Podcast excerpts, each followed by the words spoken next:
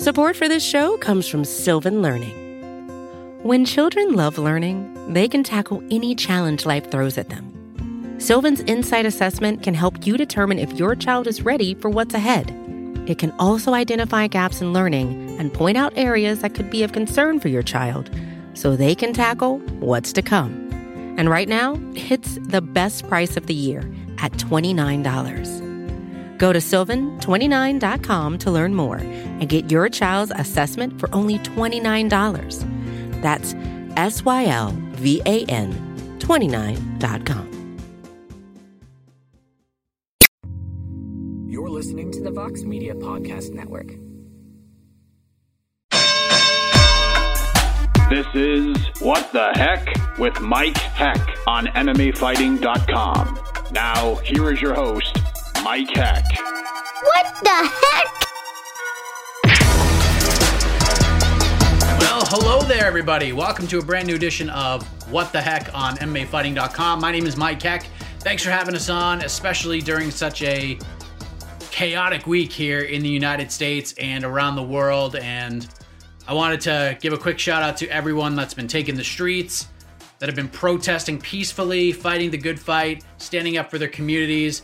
And also because I do know quite a few of them personally and friends with several as well. Here's to all the police officers out there doing their damn thing, but more importantly, the ones that are doing it right. That's what that shout out goes for because and, and and I'm not comparing and contrasting. Being a member of the MMA media here in Command Center 1.0, it is nothing like being a police officer, especially right now during these crazy times. Not in any way, shape, or form. So if you think I'm trying to compare the two, it's not the case at all. But sometimes there's a lot of negativity, and sometimes there's things that are done completely wrong, and it's important that not everybody get painted with the same brush, whether it's with MMA media, police officers, firefighters, doctors, lawyers, plumbers, locksmiths, whatever business or industry that people are aligned in.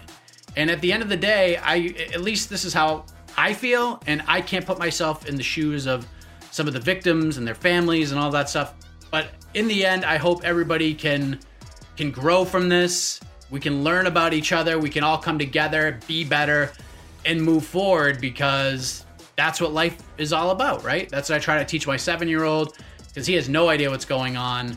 He just hears that there's some bad stuff happening on the streets and and around the country, and it's kind of hard to have that conversation with him. But all I keep telling him is, I, I throw the MMA cliche out there, and I say, Grayson, you know, just just like fighters say in the gym when they're punching the bag, all you can do is try to get one percent better every day. So I, I did want to start with that. I know it's tough to transition from everything going on in the world, but I wanted to give a quick shout out to to everybody that's that's doing everything right out there. And please stay safe and try to stay as positive we can. I know it's it's pretty tough out there.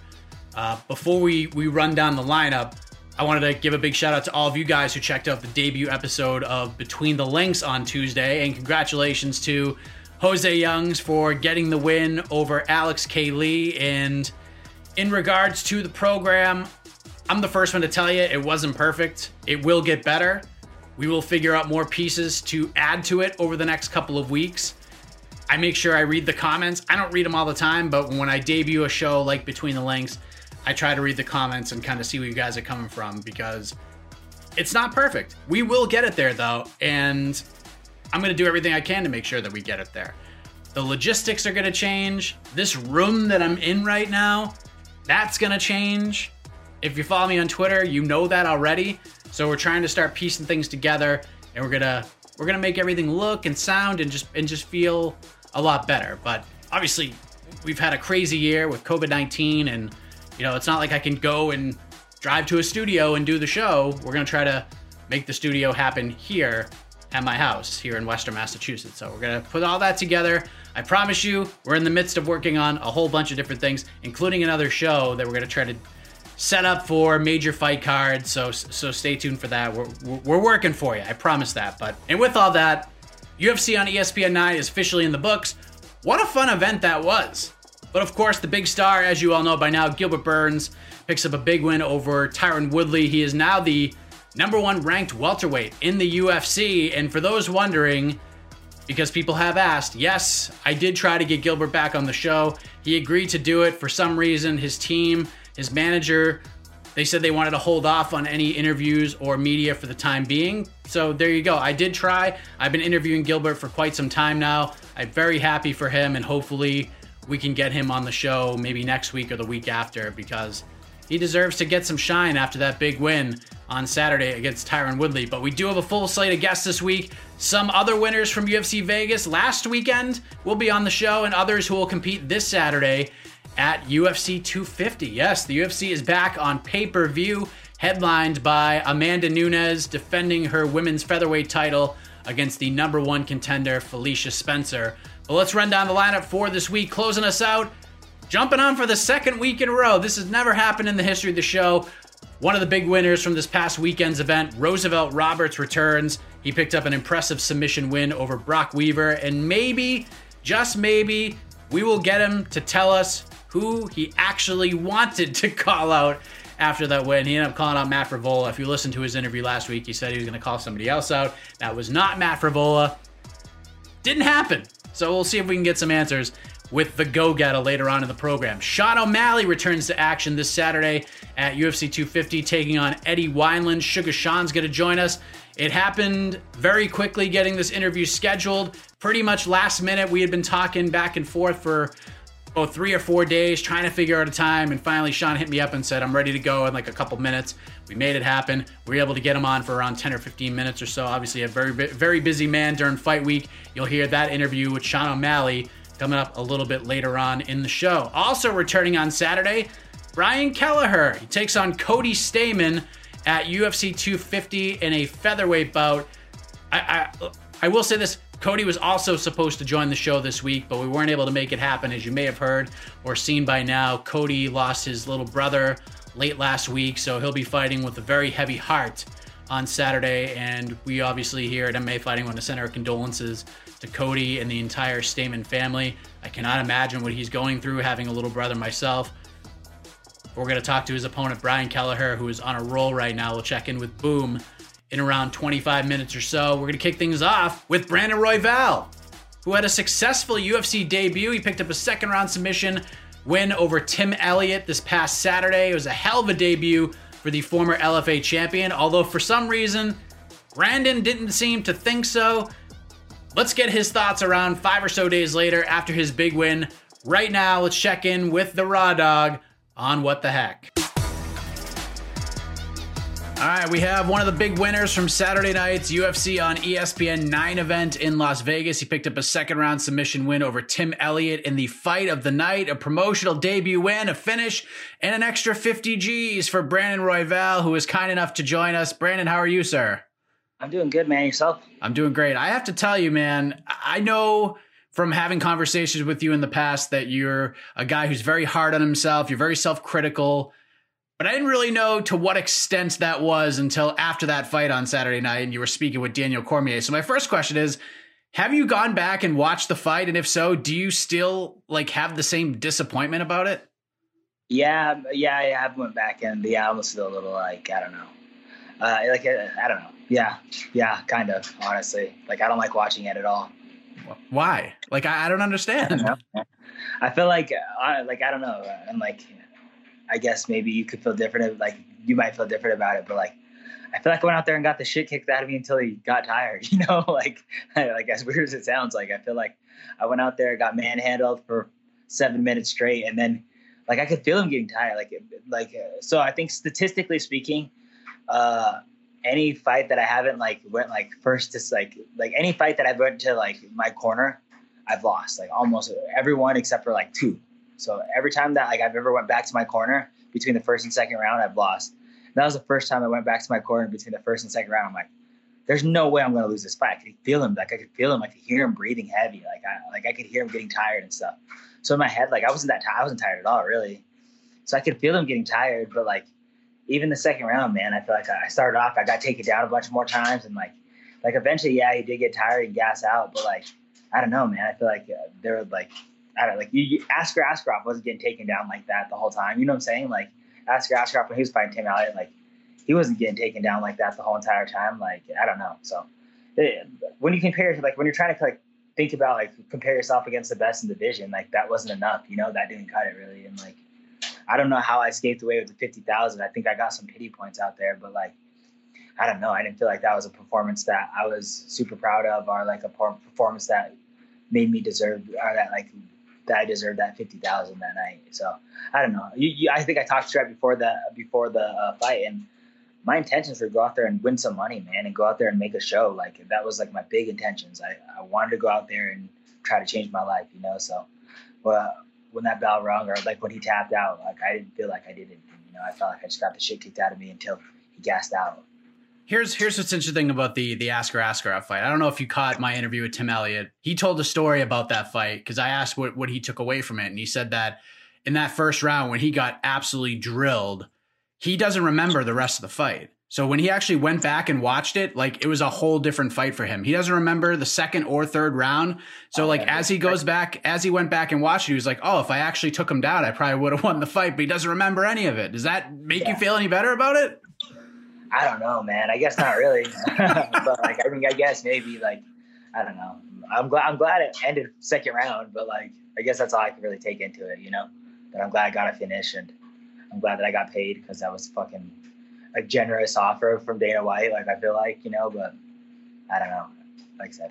Do you take solace in the fact that you that you took his best and were able to to overcome it all to get the finish? Because like to me, it seemed like that that was part of the game plan. You were going to let him just kind of go after you and exert all that energy, and it seemed like that's how it seemed to me like watching it that that's how the fight was supposed to play out. Like that was the game plan heading in. But you're saying that it wasn't the game plan at all. You just made it look that way. I did not want to get put on my back. I just wanted to go dominate. You know what I'm saying? And like, yeah, no, definitely not part of the game plan. Uh, it, it, like, you know what's weird? Like, I feel like, like as the, as the rounds later came on, like, or like later on in the first round, it kind of became more of the game plan. Where I was like, I kind of felt like he couldn't keep up that. Like I, I kind of felt it. Like I could hear him breathing, and like I knew he was exerting a lot of energy, but I didn't know like like I also knew like I could also like feel like uh, like he wasn't being able to sustain it. You know, I could also like feel him breathing a little bit heavier and giving me little positions that he probably wouldn't have gave me otherwise. You know, so uh, I mean, and then like I also kind of like the fact that uh, I was in bad situations in the UFC already. So like I like that a little bit where it's like I can kind of take that home, like because there's been a lot of fights where I haven't even been touched really. Like I went through some fights where like I probably didn't even get punched the fight. Like so I like the fact that like he was on top of me throwing like hundred punches to my head at a time and like throwing a bunch of punches and like made me work and made me super uncomfortable in there. Uh, and I had to deal with it. I don't know what's going to be like with the whole entire crowd. But that being said, uh, that being like that being alone, like it wasn't foreign to me, and it wasn't as like scary as I thought it was going to be. As uh, like dealing with the dealing with I don't know adversity in there, you know. Is that almost better though, like for the long term? Because you could have gone out there and you know submitted him in 25 seconds like you did in your last fight, but you wouldn't have learned the lessons that you learned either. So is it almost like way out a little bit better in your favor that in the long term growth of your career and the evolution of it that you got to experience a fight like that as opposed to just finishing it really quickly? Yeah, absolutely. I think that is a good point. Like, I think uh, cage experiences a lot, and it's a lot of things that I haven't had to deal with. I've had a lot of like numerous fights in under a minute. So, like, I think it just cage experience is something that I really need to like get more comfortable with and get more comfortable in there because I have a hard time walking into that cage sometimes. And uh, yeah, that was one of those times where I walked in and I did like like I mean like when I walked in I was comfortable. Once I was like circling around and I was like it was me and him locked in there. I was like, all right, well like I'm I'm in it now. Like you know, like there's no turning back. Like that walk to that cage is always like a really hard walk for me. So uh, I don't know. I got to get more comfortable with that. I think I need to do a lot better at handling my emotions and all that stuff. Uh, so I don't know. I think I think you need to be like get more comfortable as a fighter, and I don't want to learn these lessons in the UFC. I want to already pass that in the UFC where I'm com- is like where I'm comfortable. So I don't know. I kind of felt like a little bit more like like I felt that like cage difference and like that like experience. You know, he walked around, looked so comfortable across the cage, and like me, like I, I don't know, man. I felt like I didn't belong there. You know what I'm saying? Like I, like, was like looking around and I'm like, I can't believe I'm here. Like don't fuck this one up, man. Like like that was going in my head. You know what I'm saying? Like I don't want to fuck this one up. Like I don't know. So the octagon jitters that Joe Rogan talks about all the time, did you did you feel those once you got into the cage and, and looked across at Tim? I mean, I, I don't know if I felt it any like less than I already do. Like I already just like I'm so, like I already like right before a fight, man. I don't, I swear on my life, I just like I hate this fucking sport. Like I don't like the whole entire time. Like right before I'm about to walk out, I'm like I hate everything about this. I don't want anything to do with the sport anymore. Like and like and then you win, and then you're like, give me a fight tomorrow. Like, but it's like it's like so stupid. But like I don't know. Like at the time, like when I was walking out there, I like turned to my coach. I'm like bro, I hate this sport. Like, I hate doing this so much. Like, I can't believe we do. Like, I can't even believe I do this. Like, every time I think that, I'm like, what? I like, I should have finished college. Like, what am I doing? Like, I don't know. The fight was was wild. It was like everything I expected it to be. Obviously, it wasn't what you expected it to be, but you scrambled, he scrambled. It was what most people who have been familiar with the both of you guys hoped it would be. It was like one of those kinds of fights. Did, did, did anything surprise you at all in that fight? Like, did anything Tim brought to you actually surprise you? I mean, I guess like besides besides him shooting in like the first two seconds, like I thought he'd fill out like striking a little bit. I kind of thought that's how it was gonna go. Like he was gonna fill out striking a little bit. I didn't know the moment the Valley wrote like run, he was gonna be on my ass. You know, like that was like, and I don't even know why that would surprise me. Like at a gym, like I don't know why that would surprise me, but it was a little shocking to me that like all right, we're like dancing around for four seconds. I go like throw something. Next thing you know, he's already like I'm on the ground.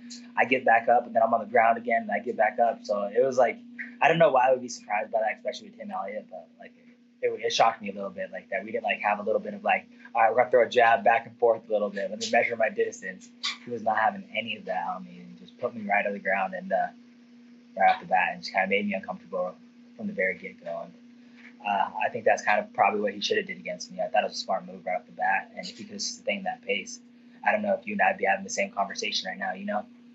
What was the conversation like between the first and second rounds? Because a lot of like you see fighters in the position that you were in in that first round, they just can can, can constantly keep getting taken down and taken down. They can't really you know take a breath or settle at all, and they just they just quit. They just give up and they just fold. And we see the fight sort of continue. Like if you fight a guy like Merab Dvalishvili, Merab can do that to guys like all day long. Oh How, yeah, yeah, yeah. You know what was that? What was that conversation like for you? That thirty fiver. Yeah, Merab yeah, holy shit, man. I would hate to fight. That's like scariest matchup for me alive.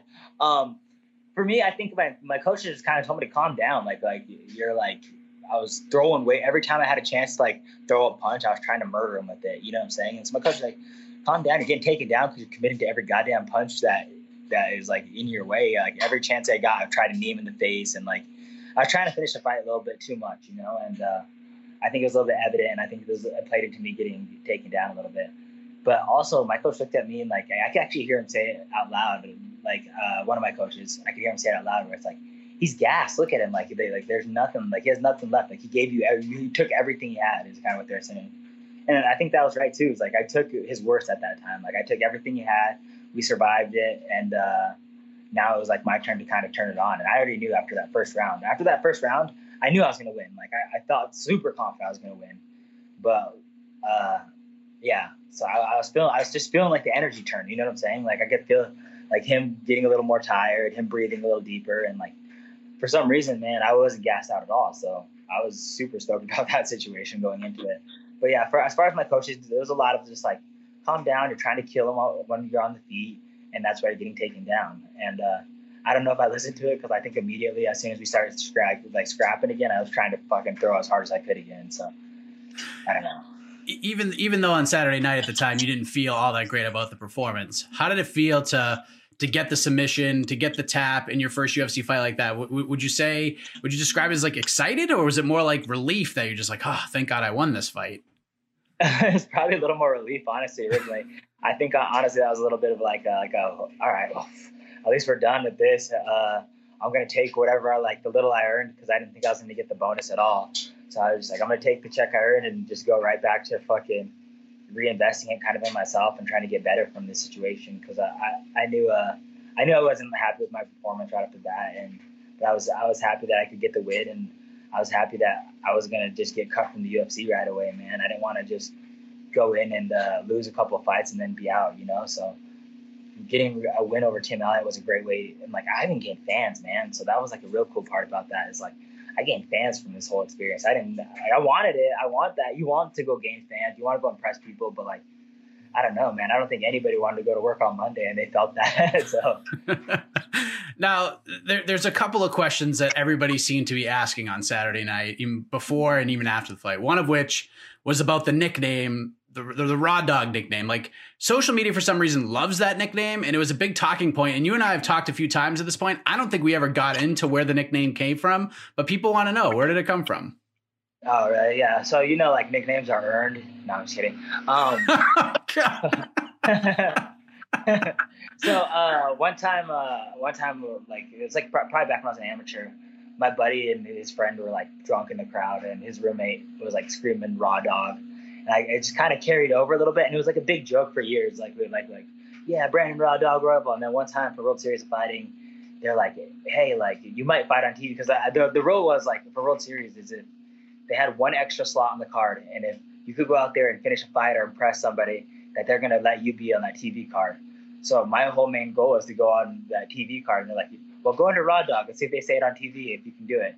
So sure enough, I knocked this kid out, and it got put on that TV slot, and uh, they said Brandon Raw Dog Royval on the like right before. And I think for me, like anytime they're like the announcers like Brandon Raw Dog Royval, I'm like a I'm going chaotic in my head, man. So just any chance I can get to like laugh to myself and not take the moment so serious, I think helps me out. So it's not only does it roll off the tongue a little bit, but like it's just kind of it's funny. It's a good way to calm myself down, and uh, I don't know. Yeah, it, I like that. It's kind of funny nickname now.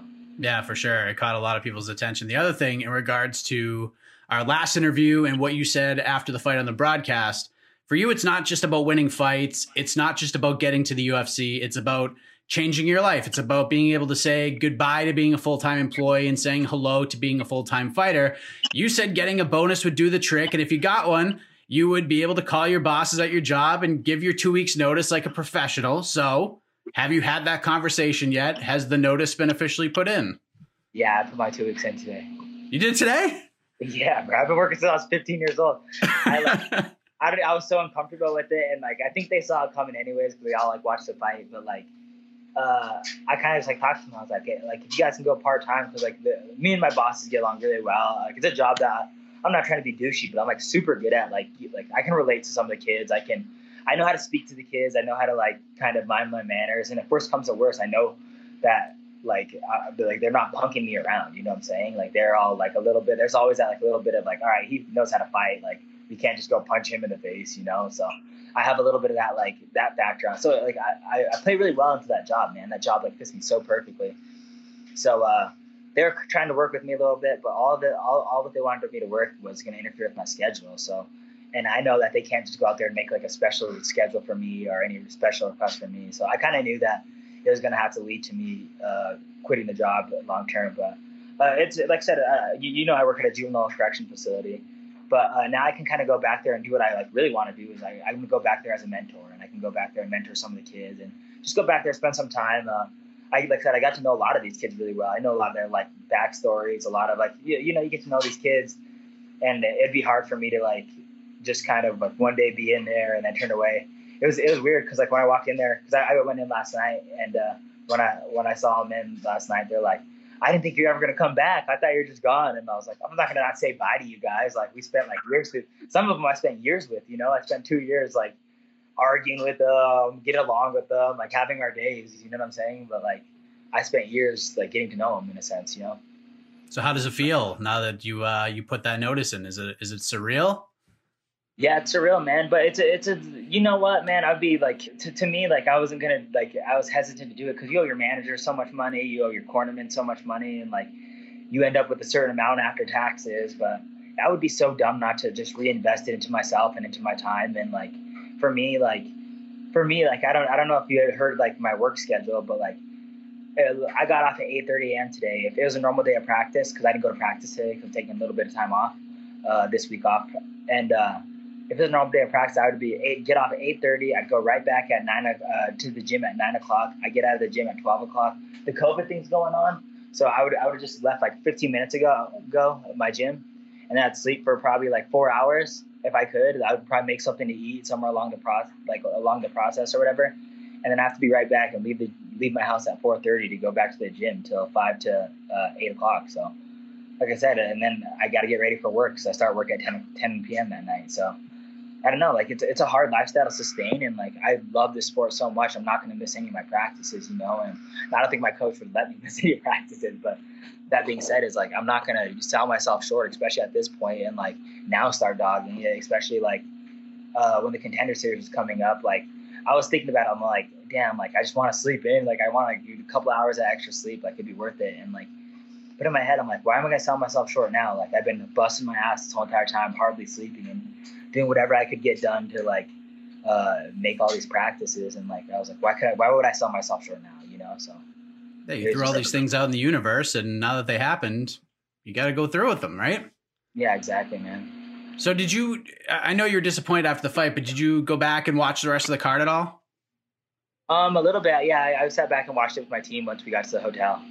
So, I mean, there there was a lot of debate, and we sort of alluded to this on whether your fight with Tim or the Quarantillo versus Carlyle fight should have been fight of the night. And Dana White was conflicted when he spoke with the media. He was like, I've never heard him say, I want to get your opinion on something because he threw out your fight and he thought it was like a, a, much better technical fight than Carlyle and Quarantillo was. But you're a pretty honest guy. Were you surprised that you guys got the fight of the night after watching Billy Q and Spike fight?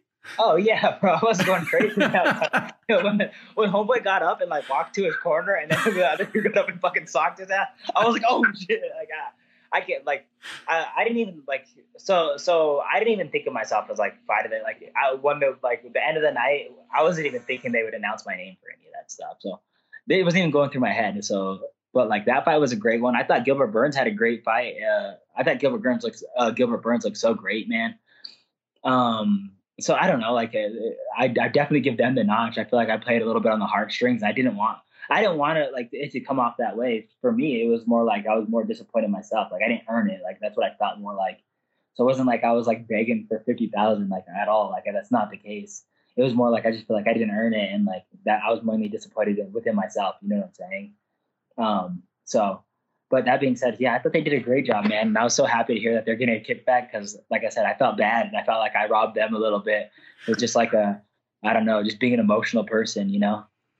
It was funny because on social media, especially on Twitter, after you spoke with DC, everyone's like, "Oh my god, what does this guy do for a living? Does he work for NASA? Is he part of the FBI?" Like no one really knew. So it was uh, it was pretty funny to see how they reacted. But I'm, they're all like super pumped when you got the bonus. Um, one thing that that that is getting overlooked from that card is your teammate Chris Gutierrez because it was the first fight of the night. Uh, he literally kicked off the card with with the TKO, the leg kick TKO. And I was told when you were fighting, he was back speaking with the media, and he was going crazy back there after, as you were putting Tim Elliott away. How much of a boost was uh, Chris's performance heading into your fight? Did you get a chance to watch that before you made your walk? Yeah, we didn't. Uh, I think I was back there with like my with uh, one of my coaches, and we said, "Fuck this warm up." Like I didn't even warm up really before the fight. It was like I'm gonna watch Chris fight. Like that's all there is to it, man. And like it was like we, we both kind of just agreed on like, oh, we'll get a little bit of a late warm up, and like we kind of just canceled the typical warm up that you get before a fight. And uh, I sat back and just watched him fight, man, and I was so happy and just so inspired by him, man, because it was such a great performance. I mean, he got hit like two times that whole entire fight, man. It was great, man. Uh, and like from the very get go, like the the first leg kick, I already knew what was gonna happen. As soon as he landed that leg kick, he does it to us too, man. He kicks so hard. He comes from like a soccer background. He has such a hard leg kick, and uh, he like we like as far as calf kicks go in our gym, man, he's the best at it. He's by far the best at it. And the moment he landed that leg kick, and we we kind of had in our head our head that guy's a little bit more of a boxer, to be a little bit heavy on the front foot. And the moment it started happening, I was like, it's over. Like the second leg kick in, we already knew it was going to be over by leg kicks or at least like that was gonna be a long determining factor. Like we didn't know how it was gonna end, but it was all gonna be set up from that leg kick. Yeah, the whole the whole second round was like, oh, one more leg kick and the ref's gonna stop it. One more leg kick and the ref's gonna stop it. And you almost yeah. just felt bad. You wanted the ref to come in there and just just put Vince out of his misery. But what a great yeah. performance from Chris. Um, when do you want to return after that victory? Like you're already in the top 15, you're ranked number 11 in the flyweight division, and as soon as I saw the rankings, I looked right above you. It's a name that sticks out to you because he had a lot of kind words after your LFA title. When Matt Schnell is ranked one spot above you, it seems like it's almost meant to be since he would love to share the cage with you after watching that LFA fight. And you had some good things to say about him. Is that what you're looking at opponent wise, or does someone else stick out to you? Um, I really don't have like anybody specific. I mean, because like I think right off the bat, I was like calling way too top people out every chance I got.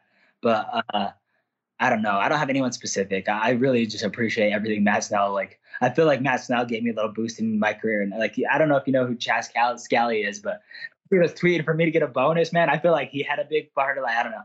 Like I said, the that I don't know. I just appreciate him as a person, and I wouldn't want to like do anything that would impede his career, like push back his career. But like I get it, it's a fight game, and it, it's all good for both of us. A fight would be good for both of us, and like I don't know. I really have nobody to call out right now. I got to do a little bit more research and just like seeing where I'm at because I don't know if I'm calling people out and it's above my like pay like or it's below like I don't know above my pay grade and like all that stuff. You know what I'm saying? Where it's like I, I don't know if I'm in the right like realm to be calling some of these people out. So I'll, I'll slow my roll, pump my brakes a little bit, and just kind of see let it let the chips fall where they may. You know what I'm saying? So I'll fight anybody. Like looking over the fire division, man, I'll literally fight anybody in that division right now. I'm not like too afraid of any of the matchups there. I think some of them are going to be harder than some uh, than others. But that being said, is I don't mind any of those matchups for me. Time frame wise, you know, I, I know you're going to take this week off. But when are you thinking? Sometime this summer? you want to take a couple months and smell the rose a little bit and sort of catch up with everything that's happened to you? I'm I'm still like a little bit like where like I don't know, man. I feel like I just need to get better. Like I, I feel like I, I have a couple like a, like a, I have a good time to like a good like I don't know. I think the UFC is gonna be pushing fights left and right, so I kind of want to like depending on who I get, I can take them right away. But as far as right now, I want to get better, man. I want to get like super good, and I want to just be dialed in completely, man. I have an opportunity of a lifetime to go make this my full time job, and now that this can't be my full time job, I need to start making these big improvements because I'm not I'm already in the top 11, like top 11, you said. That's that's crazy, man. I'm not going to be fighting any bum. Like, and you're in the UFC, no matter what. I'm not fighting any easy fights. Like, I need to go make some drastic improvements to separate myself from the herd. You know.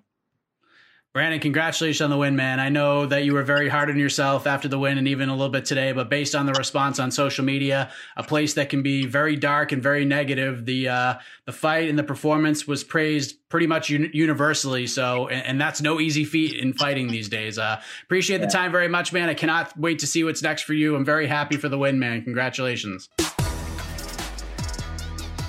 Great stuff right there from Brandon Royval coming off a big win in his UFC debut and picking up an extra $50,000 to boot. People wanted to hear about the nickname. You got your answer. And now we found out that he's professionally putting in his two weeks' notice so he can become a full time fighter. So that's great stuff for Brandon Royval. As we move ahead to someone who is has been quite familiar with bonus money in 2020. He's done it twice already, looking to make it three straight. Brian Kelleher is going to take on Cody Stamann this Saturday night at UFC 250. Let's check in with Boom right now on What the Heck. All right, we move ahead to our next guest. He's been on the A Side live chat. We did some bonus interview content here on the website, but he's making his What the Heck debut ahead of his big fight with Cody Stamann this Saturday night at UFC 250. It's Boom O'Clock once again with Brian Kelleher. Brian, how are you, sir?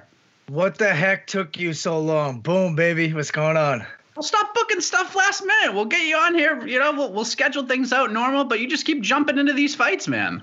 I know, I know. It's crazy quick turnarounds these days. I know. It's just that chaotic time that we're in. So we're just days away from this fight in Las Vegas. Huge opportunity for you against a top 15 bantamweight, back up in the quarantine division. Does it just feel like one long fight camp right now? Like, does it even feel like you've had a fight in between? No, yeah, it exactly feels like that because, like, you know, I just kept things rolling after that last fight. You know, everything, you know, with the weight and the momentum and coming off a big victory. Like, I feel amazing. I love staying active and keeping momentum. And, you know, I, I had a vision this year. Like, I wanted to fight at least like three, four times. And now it's looking like it might even be more than that. So I'm happy you're gonna have to sign a new contract by like July at this point. Yeah, pretty much. I just signed one too, and I'm already on my way to sign another one. well, that's good. We're keeping you nice and active and busy. But uh, your last fight, you had a fight of the night winning finish of a very tough Hunter Azure in Jacksonville a couple weeks ago. It was a very fun fight to watch. It was back and forth. Hunter spent a lot of time on the feet with you, which was a little bit surprising to me. Were you surprised that was how the fight played out with a guy that's known for mostly his strong wrestling game? Um, you know, I I wasn't too surprised because I noticed in his last couple of fights he was kind of falling in love with the striking a little bit. You know, uh, his fight before with Brad Katona, it seemed like Katona was enforcing wrestling more than he was. So I kind of went off of that, and I think he tried to kind of bring that Lineker effect to me. I think that was kind of his plan to come forward, put a lot of pressure on me, throw heavy hooks, and try to take me out. So uh, I, I kind of expected that, but I, but I knew his wrestling was in his back pocket. I just wasn't sure if he was going to try to shoot from the outside. I haven't seen him do it much in, in the octagon. Did you feel like that first round was going to be just more of a process for you to see what his game plan was going to be? I mean, I know a lot of times that's how fights sort of play out, but you know, it seemed to me like he was landing with with some volume quite a bit. You were landing as well, picking your shots, but you know, I, I would think that the way that the fight played out, you just kind of kind of take those first five minutes to sort of figure out what his game plan was going to be. Is that accurate? Yeah, I mean that's just that's how I fight. You know, first round is a little bit of a feeling out process for me, which I actually like. You know, it's not like oh I, I don't want to let things go. It's just like all right, let's see what this guy's bringing to me. Let's kind of get some reads on him. Let's see his speed, his power, uh, what he's his tendencies are, and uh, yeah, I expected that. I I feel like uh, a lot of those shots I blocked. You know, a couple landed in the first round, but he let out so much energy in that first round. When I came out in the second, I saw it on his face. I'm like, this guy's starting to fade already, and it's only the second round, and I go up. So I was like, I'm, I'm gonna take this guy out. Was that sort of the big talking point between the, f- the first and second rounds with your team that uh, he exerted a lot of energy, or did you guys see an opening as well with with the way he was, you know, approaching the striking game and stuff that you guys could take advantage of once that second round began? Yeah, we saw openings, uh, but we didn't really discuss in between rounds. You know, we weren't, you know, the energy thing's kind of on all on me. That's like how I feel in there and how I, you know, sense my opponent's energy and stuff like that, which I'm good at. Uh, being a veteran, having so many fights, I can kind of feel it out like that. But uh, with the uh, actual technical aspect, you know, we knew counters were going to be there. We knew he was going to leave his hands down after those one-off kicks, and uh, that he threw those hooks. He doesn't throw a lot of straight punches, so we knew a lot of his attacks were going to come from the outside round off hooks and, and overhands, and uh, on his kicks, we were going to try to time a counter, and that's exactly what happened. Yeah, you floored him with that close to fight ending shot, which in my opinion should have been the fight ending shot. But you know, what did that shot feel like? You know, once you drop him, because most of us we're not going to be able to experience anything like that, so we have to sort of live vicariously through you. So once that punch landed, did you know immediately that this one's a wrap? Yeah, I felt it like through my fist, just where it landed. And then like when he fell and I'm like looking down at him, you could see like this guy's not there, you know? And like when I put my hands out, that was kind of me like, hey, ref, like let's stop it now. I don't want to do more damage to this guy, you know? I, I, am a human being, but uh I had to follow up, you know, uh, he wasn't in there right away. So I had to put the finishing touches on. I don't know if you follow Hunter on social media, but you know that whole fight and that whole scenario, like it worked out great for you. You got a win, you got 50 G's, you got a finish.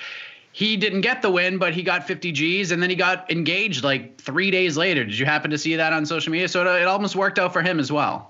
I didn't see that, but I was happy for him, you know, because I know he, he just had a newborn baby. I saw some interviews, and I know, you know, you, financially, you definitely want a bit a step up in, in, pay when when that's coming into your life. So I was happy that he, you know they gave us fight of the night, which I would agree with most people. I don't think we were fight of the night. I think I was performance of the night, but uh, I'm glad that he got that money. You know, let's just leave it at that.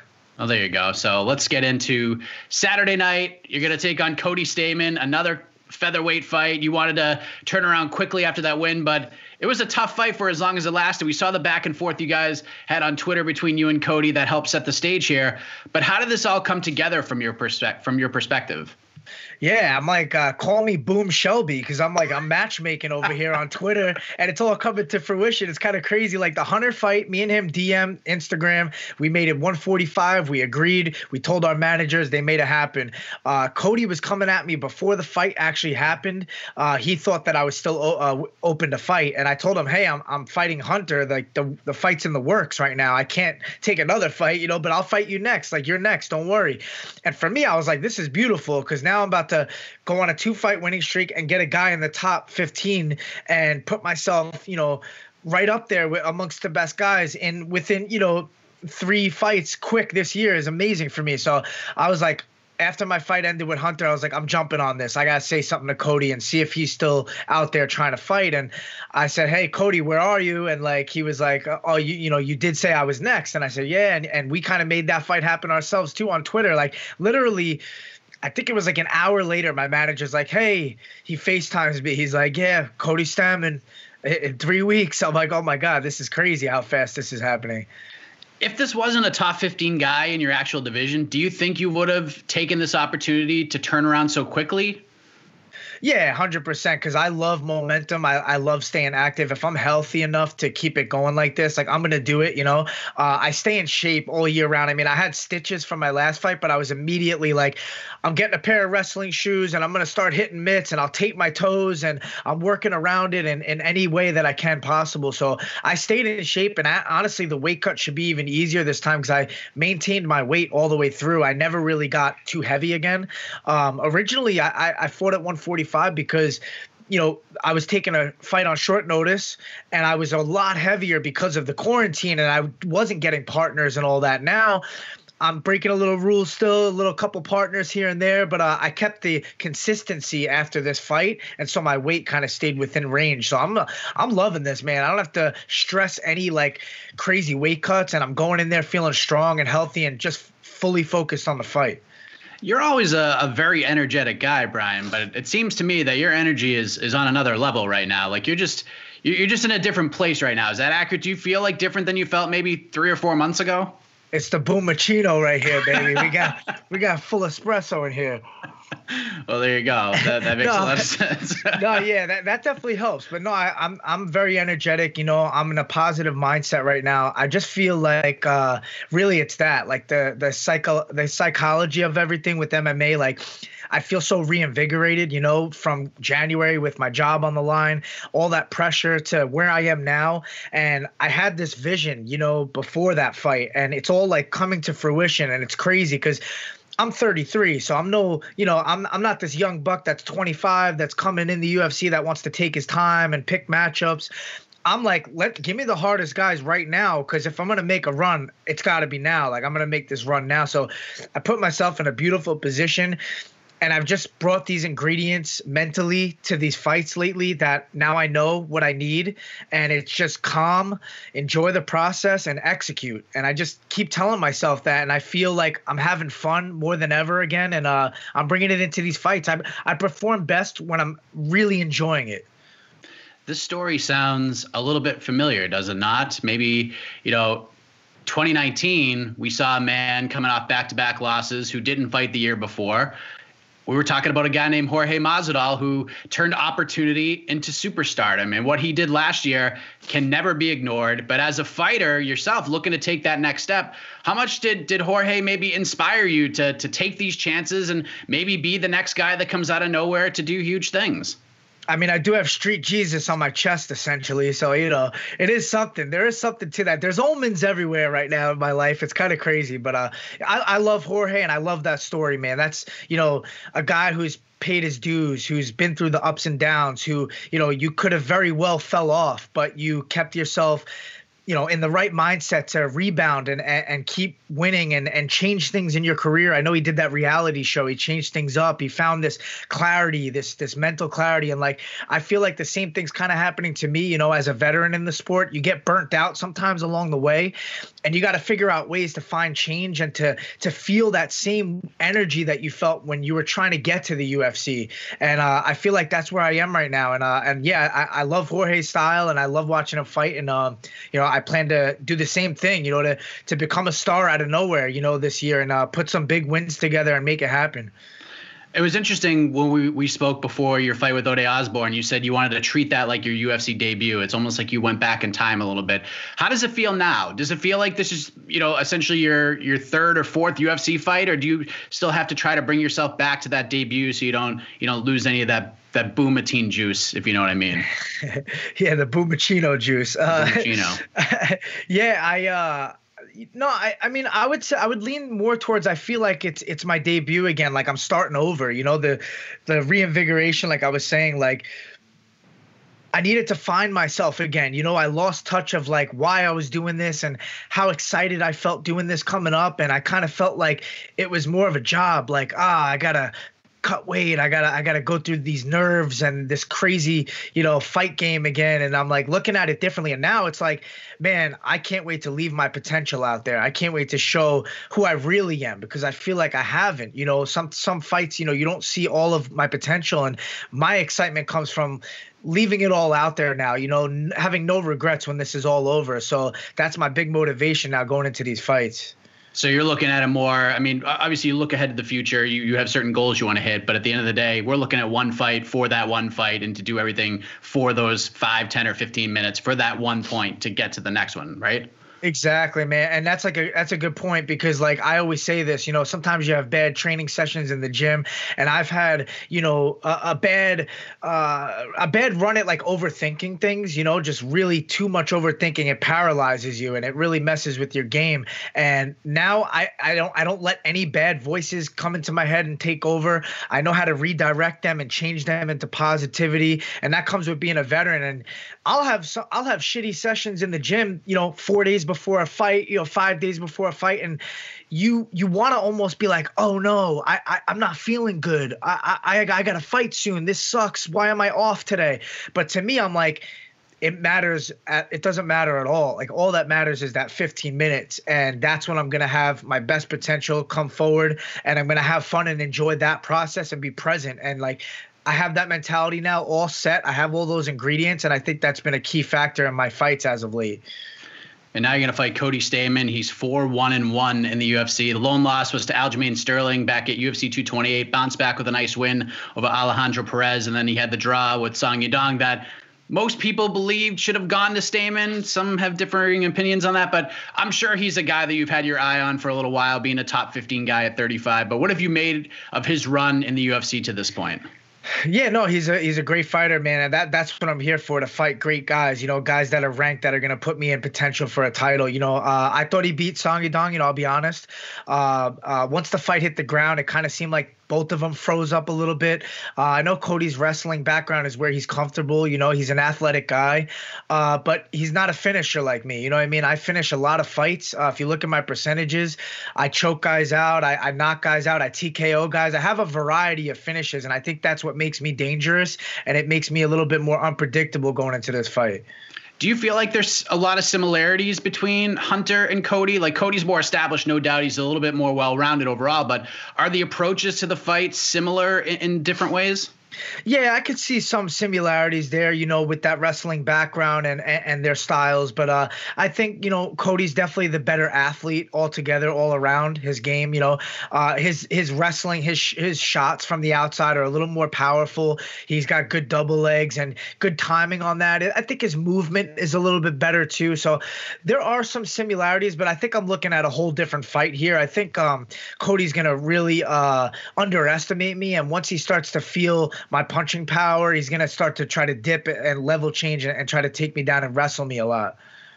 You have fought in this empty arena setup already. You've gone through the medical testing and the fight week stuff in Jacksonville. You've also been the more active guy over the last six months or so. And like you talked about, you have a lot of momentum in your favor. How much does that all factor into things as a fighter heading into a big event like you're going to get into on Saturday night?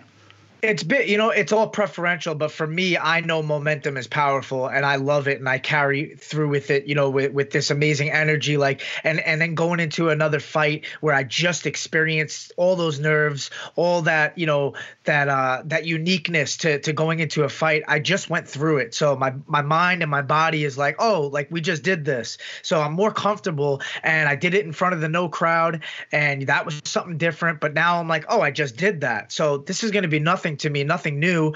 I just went through it. So I think all of that plays a factor with me, especially like for my mindset. I'm excited to do it again. I enjoyed it. I thought it was great to have, uh, you know, no distractions. Fight week went smooth. We arrive at the arena with not much time, and we just kind of get wrapped and get straight to it. And I think that was uh, beneficial for me. So we've seen a Boomatine submission. We've seen your hands go to work with the vicious knockout. How do we uh, how do we add to the list of wins here in 2020 with this huge opportunity against a guy like Cody Stamann? Yeah, like I said, no overthinking. For me, just go in there, be myself, just have fun, let it all hang out, and good things will come. And uh, that's what happened in the Hunter fight. You know, I just had fun. I started to flow. I started to swag on him. The second round, I was feeling myself. I was getting better as the fight goes on, and, and something lands, you know. And I know I have the power to finish anybody. Uh, my belief is at an all time high, and uh, I'm just so excited to to keep putting on uh, the best performances possible you mentioned sort of the this kismet going on in your life, how everything's just sort of falling into place. You're also going to be sharing the card with your good buddy Sean O'Malley, who's going to fight Eddie Wineland. This this is crazy how all this stuff is sort of just like piecing together. You get a top 15 guy in the division you share. If you win and he wins, this makes too much sense, does it not? Like he might be chasing you now. Hey, that's exactly what it is right there. He's got to come chase me after this. And uh, I think it's perfect alignment, man. And it's crazy how it worked out. And you never know, the UFC might be plotting a little bit uh, with timing. You know, both of us come off a win on the same night. Uh, it builds the fight more. I think uh, anticipation builds. And I'll have a little something for him. You know, I'm, I'm a guy with a plan. So uh, I don't look, I don't like to look too far ahead, but I always have a plan. There you go. Well, we're looking forward to this one for sure. We've already had a, a crazy year with all the COVID 19 stuff going on. Now we're dealing with another issue with the horrible tragedy in regards to George Floyd losing his life and everything that stemmed from that. So it's kind of a rough time in the world and in this country. So having another fight card doesn't take it all away, but it provides a, a nice distraction during this crazy time. Brian, I appreciate the time. All the best to you this week in Las Vegas and in the fight on Saturday. And uh, oh, by the way, thoughts on Gilbert Burns and what he did over Tyron Woodley. You're our sort of guest analyst that likes to jump on here from time to time. What did you think of that performance? Yeah, it was great, man. I was I was hoping to see a different Tyron Woodley. I I think the same one kind of showed up. You know, uh, he's kind of had his back against the fence. He was letting uh, Burns dictate the pace in the fight and and the octagon control and stuff like that. But Burns looked amazing. I mean, his wrestling, his power double on on, on a guy like Woodley who has such high level takedown defense. He took him down really nicely. He's got nasty ground and pound. His grappling is second to none, and his striking is ever improving. And he showed that a lot in this fight. So I'm really uh, high on Gilbert Burns right now. Uh, I think he's going to do big things at 170. What'd you think of Casey Kenny? Nice win for him over Louis Smolka, guy in your division, a guy you might be seeing someday. What'd you think of that performance? Yeah, that was a good performance. Um, Smolka, I feel like he's a guy that's he shows up sometimes, sometimes he doesn't. Uh, seemed like a lackluster performance on his side, but Casey Kenny looked good. Uh, he's an exciting fighter, definitely. Um, you know, his, his, fight against Merab, you know, it's it's hard to fight a guy in Merab. I know firsthand because I spar with him, you know, for my last fight, and uh, the guy's an an animal, man. It, it's hard to explain Merab. It's like I feel bad for his opponents, you know, like whoever has to fight Merab, like I'm sorry, but uh, Casey Kenny's good, man. He's an exciting fighter. Yeah, it's got to be tough to be Merab because I just don't see anybody in the top 15 jumping at the chance to fight him right now. I just don't see it. Yeah, he's very underrated, and his style is like you know he, he he'll just maul you for the whole fight, and he'll literally break you. So it's like guys don't want to have to deal with that, and it's not like his striking is very pretty, but it's very unorthodox and awkward, and his movement is jittery. So it's hard to get a gauge on the guy. Do you do boom breakdowns on the fights outside of your own for these coming events? Are we going to see anything for, for content wise heading into Saturday? I might do something on my phone. I'm not gonna bring like my laptop, my microphone, all that stuff to, to the event, but I, will do something on my phone. I think I might go live on Instagram and, and, and do like fight picks and maybe a couple of betting things that I would do. But uh, yeah, I love doing that. It's just like you know I'm passionate about the sport. I follow, you know, I watch every fight, so uh, you might as well uh, might as well break them down, right? There you go. Boom breakdowns. Find them all over social media. Thank you as always, Brian. All the best to you on Saturday, man. Uh, very confident and very energetic. Brian Kelleher joining the show. Should be a very fun fight with Cody Stamann on Saturday at UFC 250. And if he wins, maybe he can get the fight he wants with our next guest. Sugar Sean O'Malley is going to take on Eddie Wineland this Saturday. Like I said at the top of the show, this came together very quickly within a matter of moments. We didn't get a lot of time with him, but I wanted to have him on the show, whether it was for 5, 10, or 15 minutes. We got about 12 minutes out of him. Here he is, Sugar Sean O'Malley, right now on What the Heck. All right, we move ahead to another fighter competing this weekend at UFC 250. He's going to take on Eddie Wineland on the main card in Las Vegas. Let's check in with Sugar Sean O'Malley, who joins What the Heck for the first time. Sean, how are you, sir? Good. How are you doing? Doing great. How is Vegas right now? I saw you got in on Monday. How's uh how's everything going out there? Yeah, just chilling in the hotel. Um, not a whole lot. Just hanging out. It's good though. I know everything's pretty quiet out there from like the COVID front, but now we're seeing all the chaos with the protests and the news and all the social media. I know Vegas got pretty scary for a couple of nights. Have you seen or like kind of driven by anything that's been crazy going on out there? What's the atmosphere like? It literally feels like another fight trip. I haven't noticed anything. Nothing, Nothing. different than before. Because normally, yeah, even during regular fight weeks, there's a lot of people there. I mean, you were on the last card with actual fans on it, so Yeah, we're not on the strip at all, so it's just, I, you know, it's just pretty much chill in the hotel. Nothing. I haven't. Everything feels pretty much normal. Well, that's good. As, as far as the fighting goes, you're uh, you're making up for lost time here after being out for two years due to all the craziness going on with USADA and all that. You're about to make the walk for the second time in a three month span. How refreshing is it to be able to talk about that as opposed to all the other crap that you had to deal with? Yeah, it's good. My whole career, you know, I've, I've fought three, four, five times a year, so it's just we're back on track. Um, it, it's nice. So I'm, you know, I'm planning on going out there, getting a similar result, and, and getting back to the getting back in a couple months. I just had one last question about that other stuff because I remember we spoke heading into UFC 248 and you were just sort of taking it all day by day, and I couldn't get you out of my mind because you weren't fully confident that the fight would even happen. Like every time the phone rang, you just weren't sure like if the fight was going to get taken away. Have you sort of allowed yourself to get out of that box of uncertainty when it comes to USADA, or is it still sort of weighing on the back of your mind every time the phone rings? No, now it's you know we got tested for COVID this morning, um, and I'm waiting on those results. Those, those are the, that's the only thing that's kind of making me you know hesitant right now. And then Eddie I think gets here tomorrow or whatever, and he'll have to get tested. So if we both if we're both in the clear there, we're pretty much good to go. There you go. How good did it feel to actually make that walk again? And you know, uh, and I think the the common term people use is you went out there and you pitched a perfect game against a, a pretty tough guy in Jose Quinonez. Yeah, it felt really good. I think you know I, it went as planned. I, I felt like my skill level was higher than his, and if I show up, which I do every every single fight, I show up. That I was going to be able to get him out of there in the first. So it went as planned, and I had, I was so healthy and felt so confident in that fight. It was it was nice, and I have that same feeling right now. You know, that was less than three months ago, so feel good. You talked a a lot about how not being able to fight obviously sucked for you, but you used that time so wisely to to get a lot better in the gym and to become this sort of more evolved version of of the guy we saw off the contender series and fight a couple of times in the UFC. Did it almost have like a UFC debut type feeling at all, or did it feel like it was your third or fourth fight in there?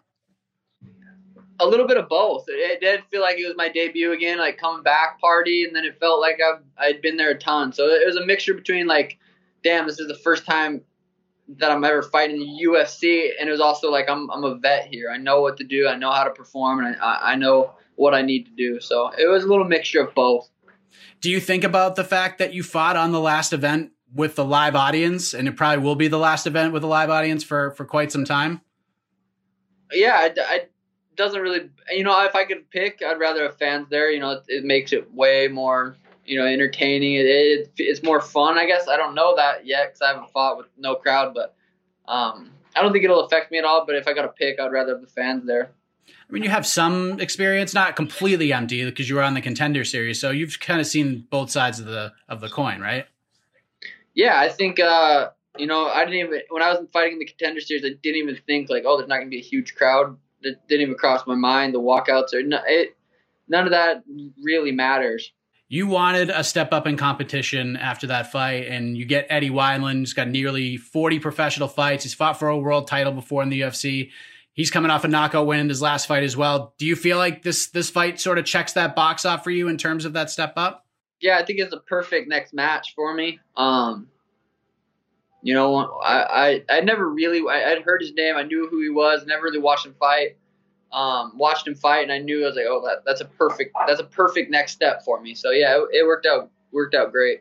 Why do you think that's a perfect next step? Is it just because of the record and the and the, or is it more style from a stylistic perspective, from a competitive Yeah. standpoint, it gets you excited? Both, both. He's a vet. Um, it it's a good matchup for me. You know, so anyone that's gonna try to strike with me is a good matchup for me. So it just worked out good. I knew I I know you had done an interview with Luke Thomas a couple weeks ago, and you discussed that you know the way things are coming together with your evolution in the fight game, opponents, etc. You said something to the effect of, you know, if you want to fight better guys, get into the top 15, you feel like you should be compensated to a certain level to do so. If you don't mind me asking, how many fights do you have left on the deal that you're on right now? Um, after this fight, I'll have two more. So two more. So things could change pretty quickly for you. You go out there and have a, another performance like you had the last time against a guy like Eddie Wineland. We might be talking renegotiation before we even get to that last fight, right? We'll see. That's what I was told last fight, and then then all of a sudden no. So I don't know. We'll see. It's hard to say with the UFC. Bantamweight is is super interesting right now because it's just it's just so deep. There's just so much talent from from the tippy top to even guys you know 15 to 25 and even below that it's one of those divisions where a lot of people stand out but one person hasn't really like leapfrogged everybody else like when you look at it most people will say like Aljamain Sterling and Petr Yan are 1A and 1B, but you can make arguments for guys like Moraes and Sandhagen. Hell, eh, you guess you can make an argument for even Jose Aldo right now. When you see the division look like it does right now, do you see it as sort of like, oh man, this is a long road to get to the top five and a title shot because it's so log jammed? Or do you see it as this is an opportunity to start leapfrogging guys, big chunks of them all at once? Yeah, I think it's could be the best division in the UFC right now. I think like as far as how deep it goes, the whole top ten is so stacked. Um, but I think with my style, my performance that I'm gonna have, and I'm gonna continue to have, um, with my name being big and my following being big, I think uh, a couple fights and I could be fighting for that title have you did you notice like a big change in your following after after the win in March? Did you notice like Instagram and social fo- jump things start jumping up a little bit more because it had been a while since people had seen you compete?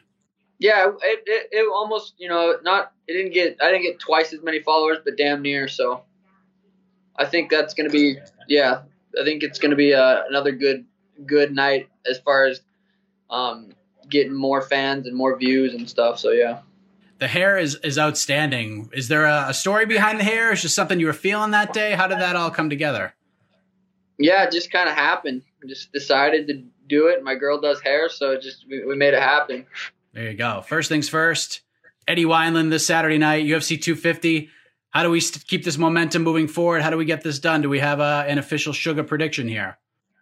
Yeah, first round knockout. I just think that his style versus my style, and if we both show up, um, it's a it's a quick night for for us. You know, I think I'm going to put him away fast. What did you think of your former quintet teammate Gilbert Burns the other night, dominating Tyron Woodley? To see what he's done in the last 18 months or so, this is pretty incredible, is it not? Yeah, I, am a huge fan. I was, you know, I gave Tyron a lot of respect. I'm like, God, it's gonna be a hard fight for Gilbert, but he went in there and made it look easy. Um, that was that was super impressive. Uh, I'd love to see Gilbert uh, you know, fight Kamaru and, and be champ. That would be fucking sweet. What would you think of a matchup like that? Because it seems so interesting. Yeah, they're teammates, but I almost, I, I kind of want to see it. I didn't really think about it heading into that fight. I thought if Gilbert would win, it would be like, you know, maybe a Leon Edwards or something like that. But now I, I kind of want to see it. How do you think that fight would play out? What, what would sort I think, stick out to you? I think Kamaru and I think Gilbert matches up best with Kamaru out of all those guys. Watching Kamaru fight Tyron, I'm like, God, who's going to be able to beat him? He's a fucking animal. And then watching Gilbert, I'm like, damn, that might be the guy that that can put him away. But even still, you know, they're it's still gonna be a tough fight. But if anyone gets the job done, I think Gilbert can. Whose performance impressed you more over Woodley, Usman's or Burns? Burns for sure. How's why is that? I don't know. I just fucking I just thought it did. I, I, do I do want to bring this up, and I'm sure you're gonna roll your eyes, but uh, I, I, know Brian Kelleher has found a lot of creative ways to get your attention, and you've spoken about him before. He's not really on your radar, but he's about to take on a top 15 guy in your division on the same card. If he goes out and gets a win and does something impressive, does that fight begin to interest you anymore at all? We'll see. It's almost kind of at this point just kind of funny. Like I just kind of brush him off, but if it happens, it happens. I'm glad that he go out there and knock him out. Um, I don't see him as like a, a, a threat really. Um, but yeah, you, you never know. I don't I don't know what's gonna happen. He, has got to go out there and beat Cody, um, which I, th- I think he can get the job done. I think it's at 45 two, and Cody's like five three or something, so he's pretty little. And Brian's a little bit taller, five four, five five. See, I think he's gonna have a little bit of an advantage, and it's at 45, so he's not gonna be cutting as much. So I think uh, I think he might be able to get the job done, but but we'll see. It's hard to. I'm, I'm pretty good at keeping my mindset on on the fight I have ahead of me, so Fair enough. And then uh, last thing, since it is in your division, uh, who, who do you like in the Aljo versus Sandhagen fight on Saturday? Fuck, I said I, I, my my prediction's been Corey, and I'm kind of sticking with that. But it's really just a fucking toss up between those two. I, I don't know, but Corey, you know, I think I think he's got the the the the, the level on the feet higher than Aljo, and I think he'll be able to. I, I don't know. It's hard to say, but I got Corey. I'm I'm so interested in seeing Cody Garbrandt come back too because I think that's a bigger question than that fight too. I think that's actually a bigger story at the end of the day because it's been so long since we've seen him and he's been knocked out in three straight fights. It's it's interesting to see if he can come back. Now he's talking about move to 25. Is that is that a guy that you're looking? at? I know you're focused on the fight, but are you intrigued by the returning Cody Garbrandt and what he could do against a guy like Assunção? Yeah, if he wins, I'd be you know it'd be like, but if he loses, it's like he's 0 4 in the last four, and it just doesn't I, I don't know. It, it, it, he's still got a big name. Um, still definitely a, an opponent that I feel like matches up really well with me. Someone who gets emotional if you fucking say their name. They just get angry. Um, so I think that'd be a good matchup for me. But we'll see if he goes out there and puts away Assunção. I, I feel like Assunção's gonna win that fight though. Yeah, very underrated guy despite being so highly ranked yeah. in the division. But uh, I know you get a lot going on, man. I appreciate you squeezing me in for 10 or 15 minutes or so. Yep. All the best to you on Saturday in your fight with Eddie Wineland, Sean. I appreciate it. Sugar Show returns to the UFC this Saturday as he takes on Eddie Wineland. He's hoping for a quick night at the office at UFC 250, which will take place at the UFC Apex in Las Vegas. So after that quick night, he's going to hope to head to the negotiating table with the UFC because he'll only have one fight left on his deal. And that's an interesting fight. That's an interesting fight right there. It's the first of three bantamweight fights on that main card. Of course, we got Aljamain Sterling taking on Corey Sandhagen. That's a fight everyone's looking forward to for this Saturday. But also, in a, as we talked about with Sean as well, a very interesting matchup. The returning Cody Garbrandt is going to take on Raphael Assunção in the co-main event this Saturday. So UFC 250, if you're a casual fan, you know, maybe it's not the the sexiest fight card on paper, but if you really dive into these matchups and look at them deeper, this is a really good card. Like it, it's a really good card. And a lot of people were poo-pooing UFC on ESPN 9 heading into this past Saturday, and that card delivered in a big way, viewed by over a million people. So a huge weekend for the UFC. They're hoping to follow that up this Saturday. And speaking of somebody who had a huge weekend this past weekend, how about the victorious go getter, Roosevelt Roberts, coming off his big win against Brock Weaver at UFC Vegas? A lot happened during fight week, especially on Friday, heading into the fight on Saturday. Let's check in with Roosevelt Roberts. Very fun conversation, and you can hear that right now. All right, so we're making history this week. This is the first time in the short history of the show we've had someone join the program on back to back weeks, coming off a sensational performance, a second round submission win over Brock Weaver at UFC on ESPN 9 this past weekend. Roosevelt Roberts is back on What the Heck. Roosevelt, how are you, man? What's up, man? How you doing? I'm doing good. I'm doing great myself. You came on this show last week. You almost laid everything out exactly the way you thought the fight would play out, and that's how it played out. How does it all feel a few days later? Man, it, feel, it feels great, man, to go in there and uh, to do business, man, handle work. Uh, it felt great. It felt everything felt smooth. Um, I, I just felt amazing, man. I felt like I was doing everything right.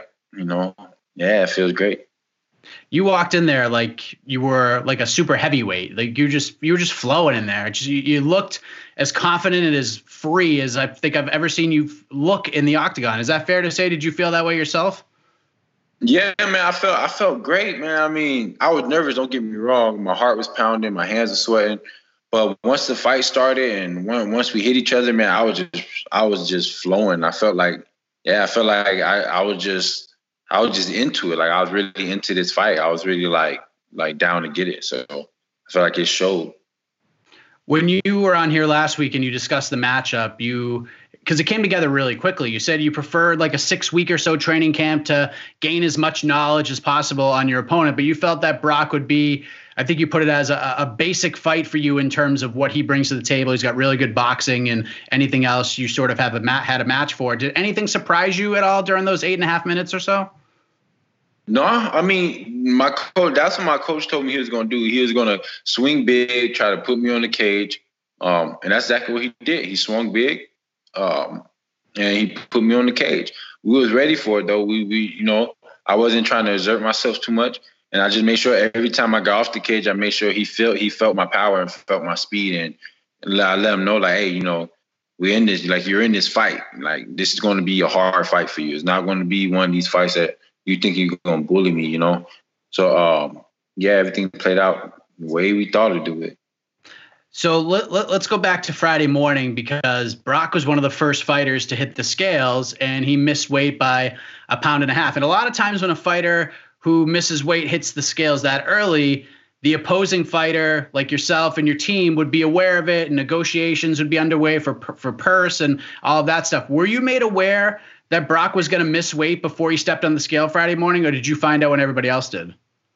No, I found out when everybody else did, and the, the crazy part was was that um man, like he so he missed weight, and I didn't know he missed weight. He knew he missed weight, uh, but he come back there like mugging me and shit, like like just looking all like hard, like trying to look all hard and shit. And I'm looking at him back. And I in my head, I'm just thinking, oh, maybe he's just a little intense, you know. You know, that's how I am too. I like to look at people. Um, and then he missed weight and he came back there with like, oh, you better take the fight. You about you about your money, take the fight. And in my head, the first thing I said to him when he said that, like, hey, boy, hey, you know, I called him a I called him a, a bitch, and I was like, listen, bro, like, don't tell me to take the fight. I was gonna take the fight if you was 1.5 or fucking five pounds over, I would have took the fight. Like it don't matter. It don't matter what you was over. You don't need to come tell me what to do. Like your ass should have woke up and fucking cut that goddamn weight. You know. I mean, I, I woke up Friday morning. I woke up at 157, probably like 157.5. You know. Um, at six, my coach woke me up at six o'clock in the morning. At 157, I had to go cut that fucking weight. Did I want to cut the weight? No, I did not. That shit was hard as fuck. I, my fucking stomach was hurting. Like I, I like I, like I was tired, cotton out, and I still had to take my ass in that bath, fucking sit in that hot ass bath, fucking burning my fucking like burning my stuff away just to cut this weight. And then he want to get all dressed up and then come back there and miss the weight. Like, nah, man, don't come back there like that. So when he came back and started talking to you about take the fight, you better take the fight. Is that when you found out that that he missed, or did you hear before he came back and started talking to you about it? No, well, yeah, before because I heard it, I seen it, I was watching the weigh-in, and I heard him say 150, uh, 157.5. And I looked at my coach, and I was like, "What the fuck?" I was like, "Hold on, man!" I was like, "This shit crazy." And then, um, and then I sat down. I was, I seen, I was uh, getting checked out by the doctor, and then fucking he just come walking up, and that's when he walking up. I'm looking at him. That's when he said it to me. And then when he said that, I was already cutting way out. My my adrenaline already pumping. Like he was already staring at me, so I'm like, man, fuck it, man. We like you say something again, we're gonna fight right now. Like fuck the bullshit. Did anyone have to come back and, and separate you guys? Yeah, they came back and they yeah, because if they didn't, I was definitely gonna slap his ass. I was walking, I was walking close to his ass, about to slap his ass. I was like, I was mad, man. I was like, damn, bro. Like, I felt disrespected. Like, honestly, like I feel disrespected now. That's why I had to stand up. Just, just talk about yeah. I was like, we're nah, getting a full reenactment right now. This is great. Yeah, you know, like my adrenaline was pumping. I was just ready to go. Uh, but yeah, they came back. He said some. I got up, went up, was going to go up to him, and they split us up.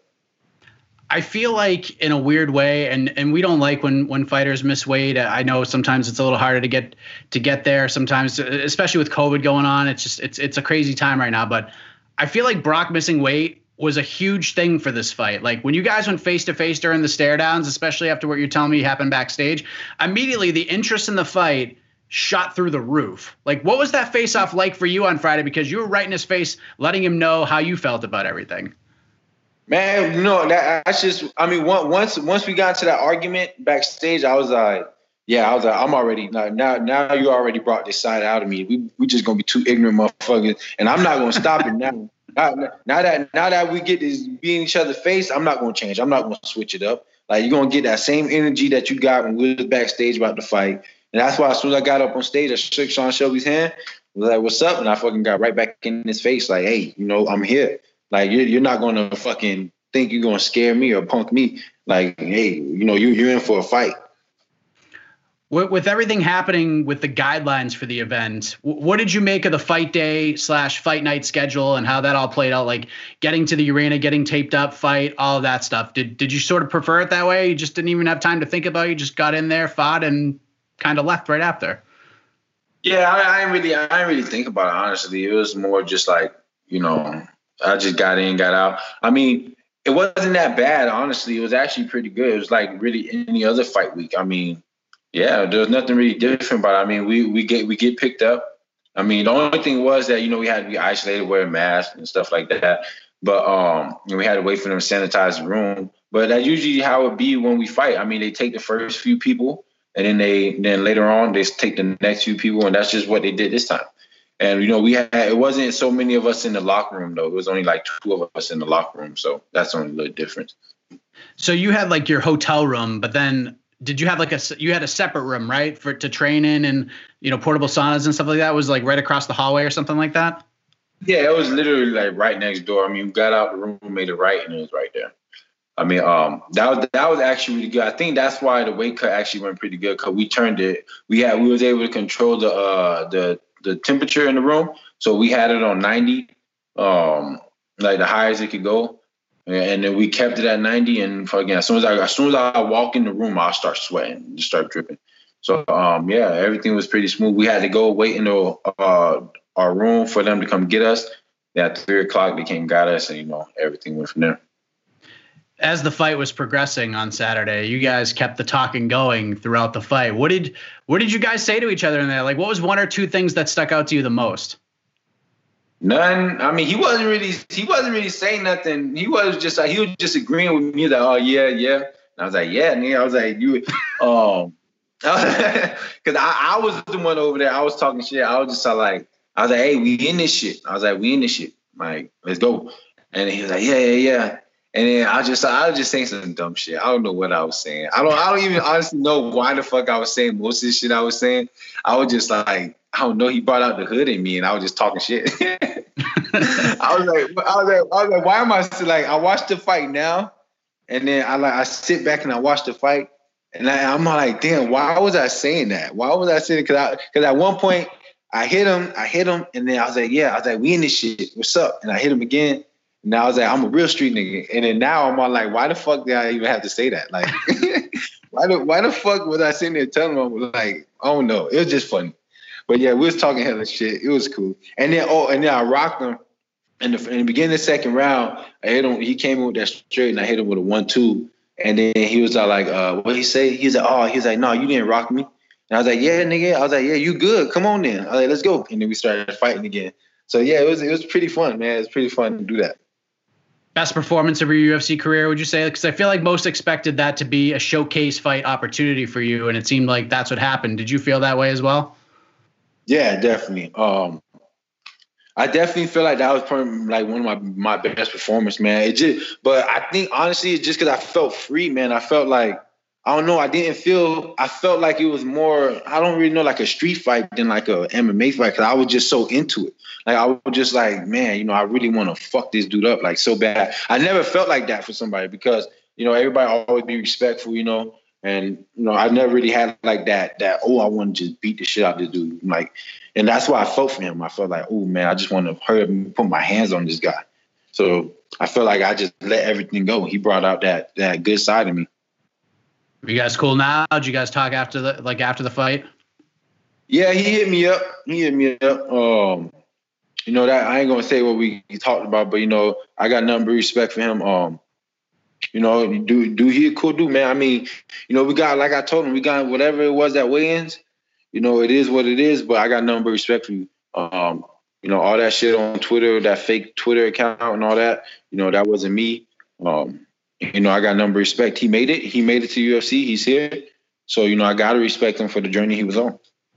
So let's get to after the fight because I jump on Twitter after you won and I tell everybody, by the way, if you missed my interview with Roosevelt Roberts this week, he's going to call somebody out. And I left out Matt Frevola's name from that tweet because you said it wouldn't be Matt Frevola. And then you called out Matt Frevola. Like, what happened there? Like, what changed? No, my manager, my manager, man, he wants me. He wants me to hold off a little bit. He wants me to. uh he wants me to build myself a little more. I mean, the like the dude because the dude I dude I was gonna call out, uh, he's pretty he was pretty much uh, established in there already. Um, so he he my manager tell me build myself more, get a little bit more money, and then yeah, do it like that. So you know, I, just, I you know he he's the manager. I got I'm gonna listen to what he say. You know, I just want to fight. Um, so yeah, I just called out Frevola so I could um, so you know we get that out the way. You know that that's the that's the guy I really want. I mean, the other guys gonna call out. That's just gonna be a really great fight, and I'm gonna call him out, man. And I and I want to so bad, but like my coach is telling me not to, and my manager telling me to wait on it. So you know, I'm just gonna wait a little bit. It was hilarious. As one of my jobs on fight night is to go through the post-fight scrums and get everything up there on YouTube and on the website. And my colleague Jose Youngs brought up our conversation. Uh, you asked your coaches while you were at the podium if you could say it, and they told you no and which I thought yeah. was hilarious. And now, you know, and, what's funny is because you told me that after the win, you're like, I'm going to come on the show. You're my first interview. We're going to talk all about this mystery name. I promise you. And I'm just living up to my end of the bargain, Roosevelt. That's how I am, my man. It's just you and I talking right now. Nobody else is around. Man, I want to though. I want to, and you know, I don't. Me personally, I don't really see no harm in me calling like me. T- me saying the guy's name personally. I think that me saying the guy's name would be great. But I don't know, man. I mean, my, they told me not to, so I, I gotta listen to them. Are they gonna put me through a hell of a workout? And I ain't trying to fucking deal with that. I'm trying, you know, I got, I got, I got. They gonna like really tear me apart. So make sure. But no, I promise you. Before I promise you, I promise you got my word. Before I say any his, his name, I promise it will be you. I promise you. I won't say it on the mic after a fight. I promise it'll be you first. I got, it, I got it. I got it for you. All right, all right. I don't want you to get smoked at practice, so I don't. I don't want that to happen. So, uh, no. is he a rank guy? But, Just but, give me that. Is he a top fifteen guy? Um. All right, I give you this. He he was a top fifteen and 145, and he came up to 155. I will tell you that. Now oh. you could you could put that together easily. Easily. We'll do some math. I mean, I'll leave it. Al- I'll leave it alone. Say no more, Roosevelt. Say no more. I don't want to get you in trouble. You can't get in trouble. You didn't say any names, so no one. You better not get smoked to practice. I didn't say names. hey, but I gave, I gave you. Hey, you the first person I told that clue to. You're the first person I told that I clue to. So I want you to know that you're special, homie. You're special. You know what I'm saying? I appreciate that. Yeah. I appreciate that. It's because it's because we have matching hairstyles. That that's what's going on here. But you uh you go you go in there, you finish a fight. You didn't take a lot of damage on Saturday. You said you want to take Dana up on his offer, get three to four fights this year. Your good friend Matt Frevola is about to fight on June 20th against Frank Camacho. I'm guessing sometime this summer you'd like to get back in there, or if something comes up before that, are you willing to jump on that as well? Yeah, definitely. Um, I, am gonna go see my kids for a couple days right now, so I don't want to jump right back in in June. But I definitely want to be right back in July or August. I definitely want to be one of the first guys back in. I want to keep my name rolling. Uh, want to keep that steam going. Want to just stay keep stay sharp and keep that money piling up. You know. So yeah, I want I want to get right back in there. So when did you find out about the Twitter tomfoolery going on at your expense on Friday? When because at first like I'm watching these tweets come out and I'm seeing the stare down with you and Brock and this Roosevelt Roberts Twitter account tweeting out all this stuff and I'm like I just literally interviewed this guy and he was like, I don't have Twitter. I don't do any of that stuff. So I was like surprised. I'm like, wow, this guy got 4,000 followers in one day. When did you find out that that thousand?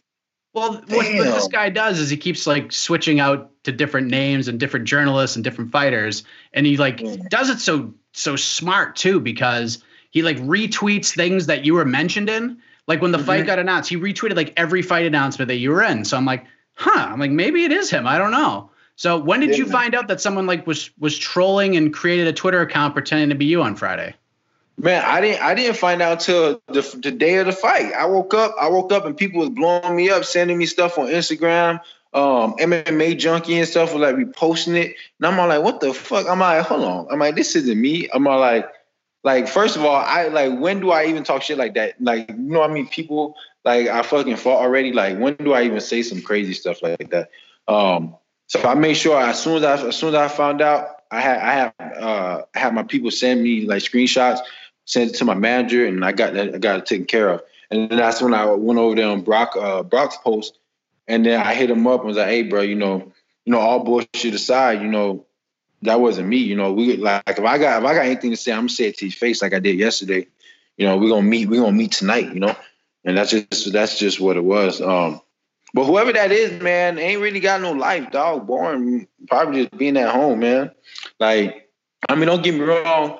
The only thing I really didn't like, I just ain't like how he was just saying talking about his mom and talking about like, oh, like just make me look crazy. Like, don't make me look crazy, man. I spent I spent most of my life trying to build something for myself, and you're gonna go out there and make me look crazy these people. Like, don't do that, you know. Well, I mean, it's it's as sucky as that whole situation was. Maybe it means like you made it in a in a strange way. But um, but before before I let you go, I want to get your take on what's going on in the country right now because 2020 has just been a just the weirdest year ever with COVID and now everything that's going on with the horrible police brutality and, and the death of George Floyd. We've seen some terrible things happen on the streets, but we've also seen some amazing and peaceful things happen on the streets, something we don't see as much as the other stuff. But if you ask anybody, no matter how they look at things, it's pretty scary out there. What, what's kind of your thoughts on what's going on in the country and in the world right now? Man, I just think, man, I think, you know, um, people, people just, people, some people are just tired of it, man. They're, they're tired of uh, dealing with not being heard and they're, they're lashing out. I mean, it's not. I mean, is it right or is it wrong? I don't know. I don't think I have the the right knowledge to uh, to comment on that part. But I think people people just feel some type of way right now, and you know they're letting it be known. Um, you know, I'm all, I'm all with protesting, man. People people want to protest because I know how police are. I'd have had I'd have police at me uh, with me, um, and black cops, white cops, all different type of cops. I had, I had them treat me bad. I had some black cops put me on hot ass pavement with no shirt on and like pop a lighter in my face and like beat me up damn near, you know. So I know how it is, but not every what I'm trying to get at is not every police officer is bad. Just like not everybody is racist, not everybody hates black people, just like not all white people hate black people, just like not all black people are for black people, you know? Like I think what we need to understand is that we just got to come together as a group of people as one people and stop trying to divide ourselves as like colors and like just bring ourselves together, man, and understand, you know, we can make change. We just got to do it the smart way. If we keep looting and breaking all these stores and, you know, doing all this stuff, it's setting it's setting the people that's protesting the right way, it's setting them back, you know, it's setting them back on what they're trying to accomplish. So um, you know, I'm like I said, I'm all with it, man. I hope I hope we see some change you know, I'm with like I hope we see justice for Floyd and everybody else who's been murdered by a police officer or who who lost their life to some type of racism or whatever it is. You know, uh, I just think that we have to be careful with our community. We don't want to destroy the same community that we live in just to have to rebuild it again. You know, uh, so yeah, I, I hope everything's smooth. So like you know, it slows down. Everybody calm down. I'm not going to be out there protesting. You know, I'm I'm going to be at the house. Uh, but I definitely feel for everybody and want the best for everybody.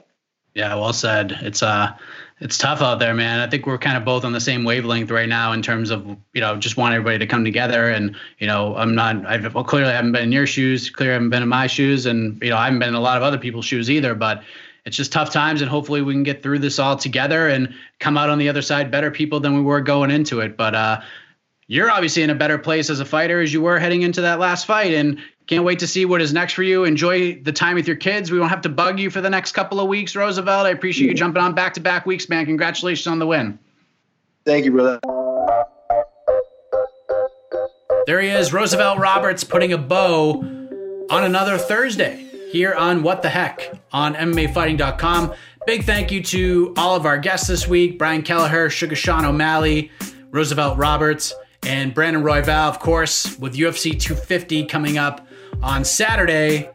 We're going to have all of your fight week coverage beginning later on today with the UFC 250 virtual media day. A bunch of us, we will be there.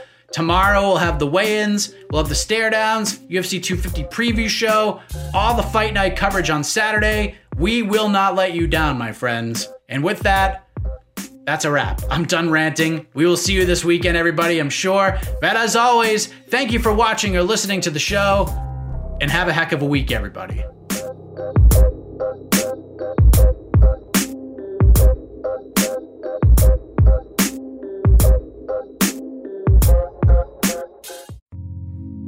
Listening to the Vox Media Podcast Network.